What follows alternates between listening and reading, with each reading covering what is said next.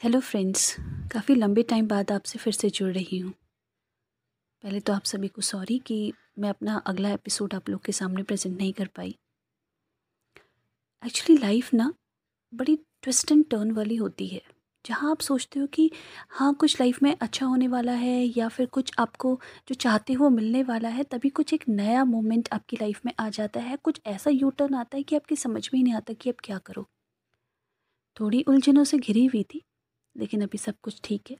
तो मैंने कहा, एक बार फिर से आप लोगों के बीच मेरी अधूरी जो कहानी है, तनु और माही की, उसको लेकर आऊँ।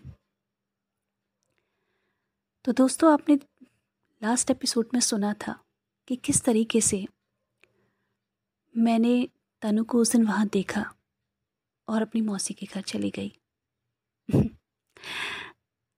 चलिए, मेरे तनु के लिए दो शब्द। कुछ तो खास था उस चेहरे में, जो उसके सिवा कुछ और नहीं देखा। उस भीड़ में भी मेरी आँखों ने सिर्फ़ उसी को ढूंढा। मैंने एक ख्वाब देखा, जो पूरा नहीं हुआ, पर मंजर ऐसा था कि यकीन नहीं हो पा रहा था कि तुम मेरी आँखों के सामने थे। कौन सा पल तुम्हें बताऊँ, तनु, जिसमें तुम नहीं थे, या जिसमें तुम हो ही नहीं? एक खामोशी की धुंध आज भी यही मेरे इर्द गिर्द है। जानते हो, मौसी के वहाँ मेरा एक दिन मन नहीं लगा। दिन बस कट रहे थे, सोच रही थी कब तुमसे मिलूं, कैसे मिलूं। पर जो मेरे मन में चल रहा था, जिस दौर से मैं गुजर रही थी, क्या तुम्हें इसका एहसास था भी? शायद नहीं। अगर होता तो तुम भी मुझे ढूंढते तनु। पर मुझे कोई तुमसे शिकवा नहीं है। क्योंकि तुम मेरी एक ऐसी अनकही दास्ता हो, जिसके दर्द में भी मैंने सुकून पाया है। तनु मेरा भैया हॉस्टल से आया। मैंने बहुत हिम्मत करके उसे सारी बताए, बातें बताई और तुम्हें ढूँढने के लिए किसी तरीके से उसको मनाया।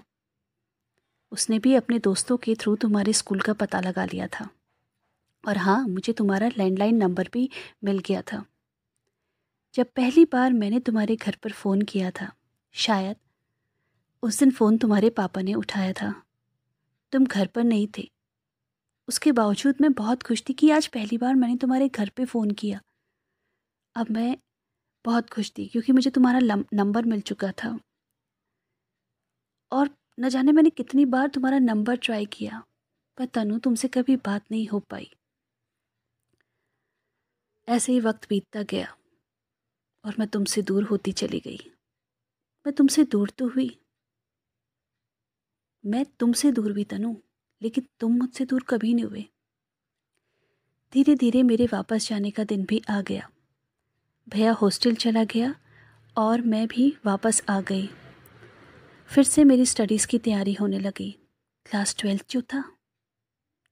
लेकिन तनु, आज भी कोई एक पल ऐसा नहीं है जिसमें मैंने तुम्हें याद नहीं किया है।